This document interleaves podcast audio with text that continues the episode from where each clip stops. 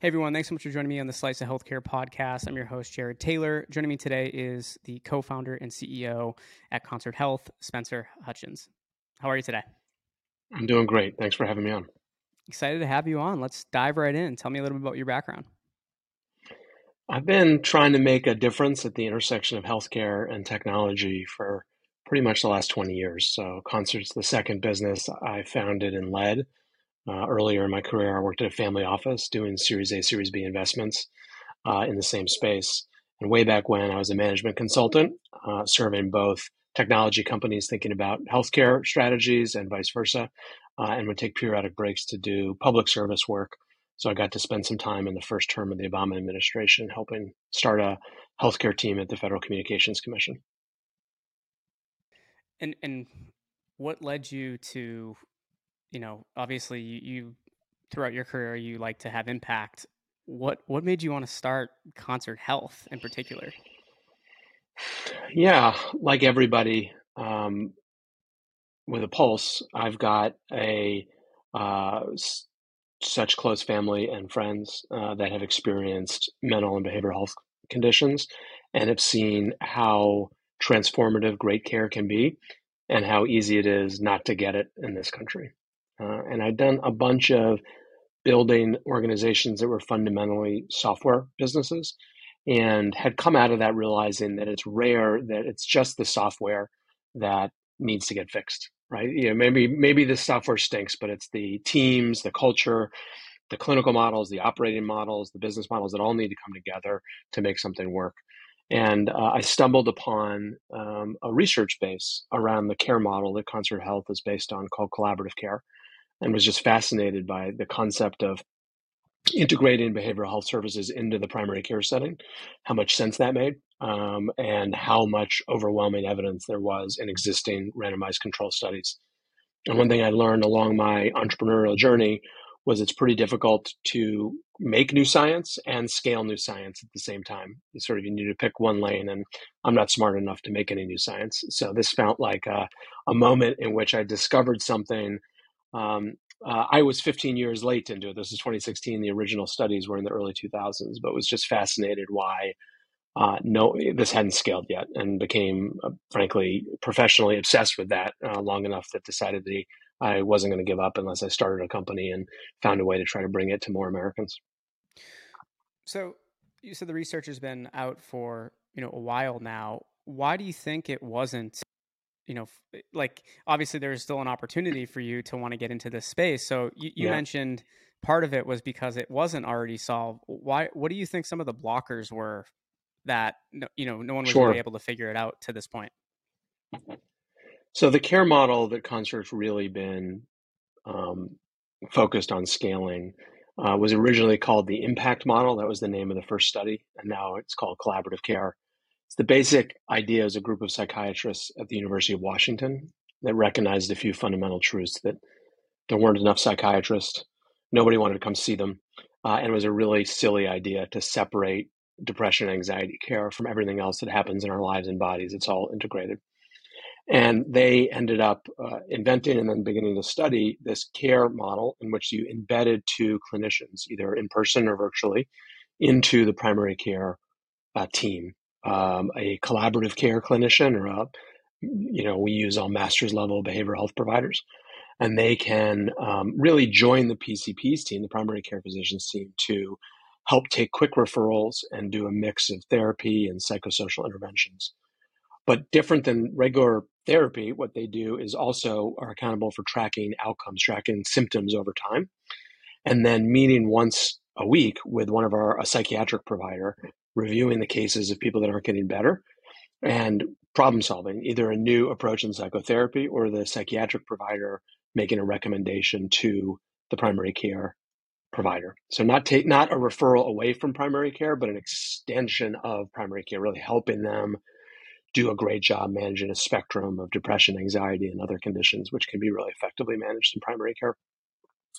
So in 2016, I uh, read that original study, which was the, the, patient care happened in the late 90s when I was in high school, and uh, in the early 2000s, it was published in the early 2000s, and there's been something like 70 or 80 papers since then that had replicated, and it showed that it worked better.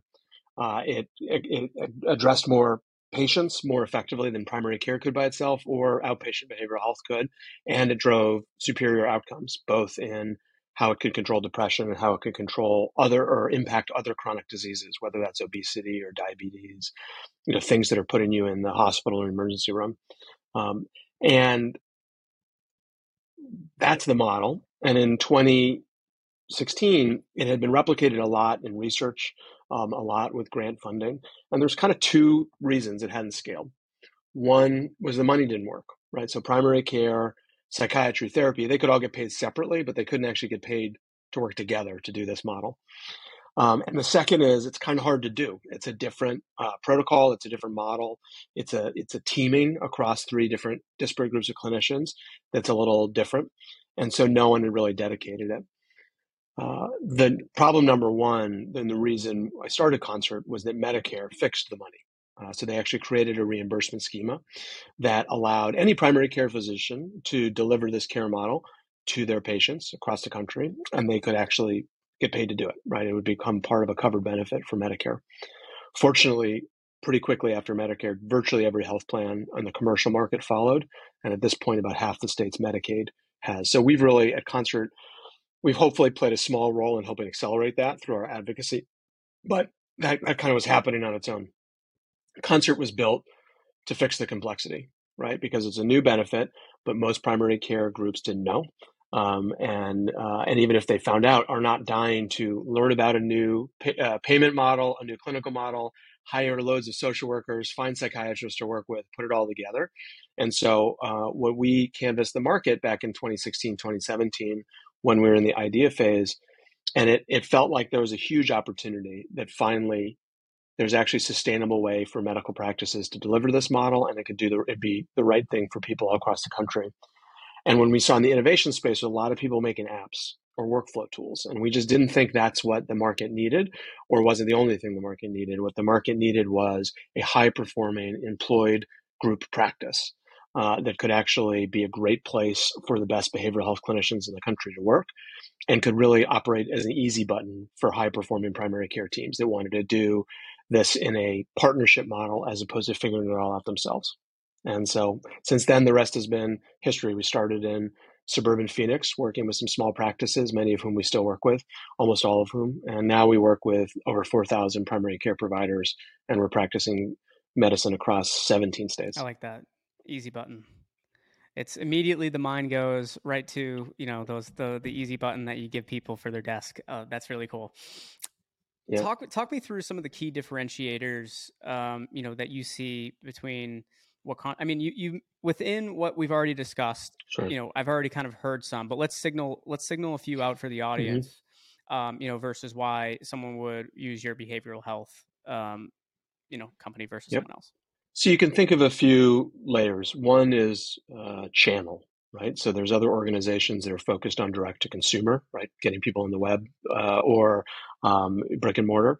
Uh, others focus on employers, right? Being a benefit that you sell through we really focus on that partnership with primary care. That also means that we have the ability to care for people with Medicare and Medicaid. Um, those have represented 55 or 60% of the patients we've cared for, and a real opportunity to serve all Americans uh, in need, not just those with the right employer um, or the ability to pay themselves. Uh, the second uh, area is sort of structure right? I think a lot of people are, are building just software or they're trying to become a marketplace. They're you know, taking independent clinicians, matching them with independent um, uh, patients, and and being there around a, a, marketplace or a network. Our view is to really focus as an employed group practice, right? So that most of our clinicians are W two, we're always their main job, um, and really about training, creating great careers for behavioral health clinicians.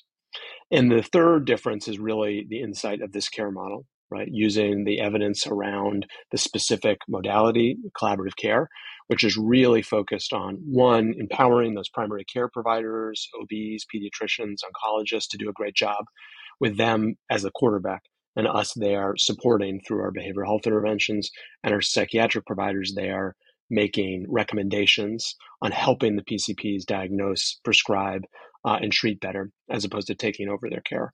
Really passionate about that because 80 papers. It's now closer to 90 that say that care model works better. It's also, I think, the only evidence based model that has a hope of actually caring for everybody in need because we know you know, there's a lot of great psychiatry organizations, telepsychiatry, other things which can can do great work, but there's simply not enough psychiatrists to manage everyone with depression and anxiety. We need to empower those clinicians that actually sort of have enough reach to help all of us, and those are our primary care providers. Now, when a lot of guests come on, Spencer, I ask them to to pull out their crystal ball and and try to paint me a picture of what the future could look like, you know, in their particular space. So, when we look at what the future of behavioral health looks like, uh, you know, through the the concert health like lens, through your lens, sure. uh, talk us through what that looks like, and then maybe where you see future in the future concert health's impact on behavioral health. Yeah, so I'd start by saying how wonderful it is that as a society and as an industry, we finally started to try right? In reality, up until one or two decades ago, we didn't really have a national aspiration that everybody with behavioral health conditions should get high quality access to high quality care. Um, and so that's wonderful and it's great. I don't think we're not going backwards on that, right? That that the the tide is coming. Uh, there's a recognition, awareness um, at, at, all levels of all of us in our families and our lives. We're, we're reckoning with it. We're talking more about it openly. And as a healthcare system, we're realizing this needs to be a core part. We think the future uh, is really centered in primary care. And so the definition of high quality primary care is going to include the majority of supporting people with depression, anxiety, and a whole other a host of conditions. Uh, one, because those are almost always linked. They're interwoven with our diabetes, our lung failure, our obesity, right? They're they're causing one another, right? They're they're cycling in bad ways, and it's our primary care providers that have the capacity, insight, and relationships to drive that. And so we're really believers that uh, behavioral health, at its core, will not continue to act like a, a specialty industry off on its side, but that the majority of it will be enabled by high quality primary care. We think that will uh, is the way to get access and quality. It's also going to be one of the key several levers of helping our primary care teams transition to whatever jargon we want to use value based care, this idea that they're going to move away from just getting paid for every visit to having their revenue model more uh, aligned with long term health of the populations, the people they manage.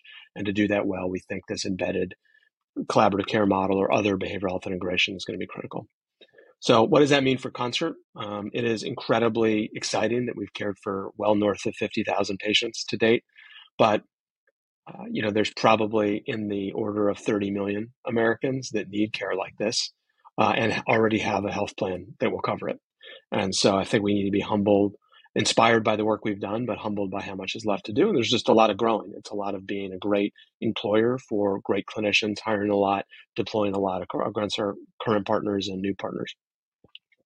And then while that this care model um, is, I think, going to help and and be the right way to treat 60 70 80% of all the people with behavioral health conditions they'll never need to see specialists right? They can be effectively managed in this stronger primary care team uh, but I think another aspect of all of our responsibility and Concert's responsibility as an organization is sort of organizing the specialty system behind us, understanding those people that do need to get to specialists and finding the right ways to step up care into those programs and step back down into a primary care setting so that we're really using the scarce resources of our uh, uh facility based work, our high acuity programs, our specialty programs uh, for those that really need it.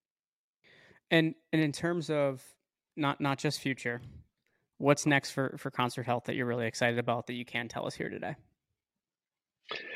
Well, I'm just so honored by several of the partners that we get to work with of all sizes. So a few, uh, Mercy Health, the biggest health system in Missouri, with with uh, Oklahoma, and then large operations in Oklahoma and Arkansas. Advent Health, um, uh, based in Orlando but operating in nine states, and just incredibly humbled and impressed by their and dozens of other groups like Common Spirit and Trinity um, on, and regional systems and medical groups across the country. Just inspired that they've given us the opportunity to say this is how we want to do care.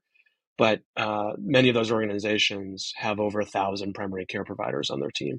And so the opportunity to really make it build systems into it to screen patients because we know only about half of the people with depression raise their hands about it and really get to everybody and do that by empowering and making those primary care providers better. It's growth for concert. Um, it's changes on the side of our partners for screening and training and really being a part of that and saying those organizations that have responsibility for caring for hundreds of thousands or millions of people that we can really be their partner and reach those scales uh, with them and continue to, to um, generate evidence which we can share with health plans we share with patients and we share as research as a way to keep building on this so we have a chance at actually figuring out how to get everyone uh, into everyone in, the care that needs it and everyone better that's into care last question for you before we wrap up here something new that we're doing. What uh what was a favorite show and or movie of yours growing up? Well, it was a little bit older than growing up, but I remember I fell in love with The Wire. Uh, that was in, I think, uh, late college and grad school when I watched that. Um, still, I think, um, just an amazing uh, social commentary, amazing writing, amazing acting. Fell in love with it. I've watched the, every episode at least twice. I love it, and I can tell you like it because you smiled immediately when you started thinking of it. So I actually haven't seen that. So I, I mean, I I've heard it compares well with like The Sopranos, though, in terms of like, yeah. um, if you watch The Sopranos, you would like The Wire. So I still need to check out The Wire. Totally, you've got to. If you're not from the Baltimore area, uh, you got to give it a couple episodes because uh, that's where it's based, and they got a pretty thick accent uh, that takes you an episode or two to start to understand. But it's worth getting over that hump. That this the um, yeah, everything about it was captivating. I remember uh, binge watching it back in the day. I'll have to check it out. Well, Spencer, thanks so much for joining me here today. You were great, and you know, wish you and the concert health team all the best of luck. Thanks a lot for having us on, Jared. Really appreciate it.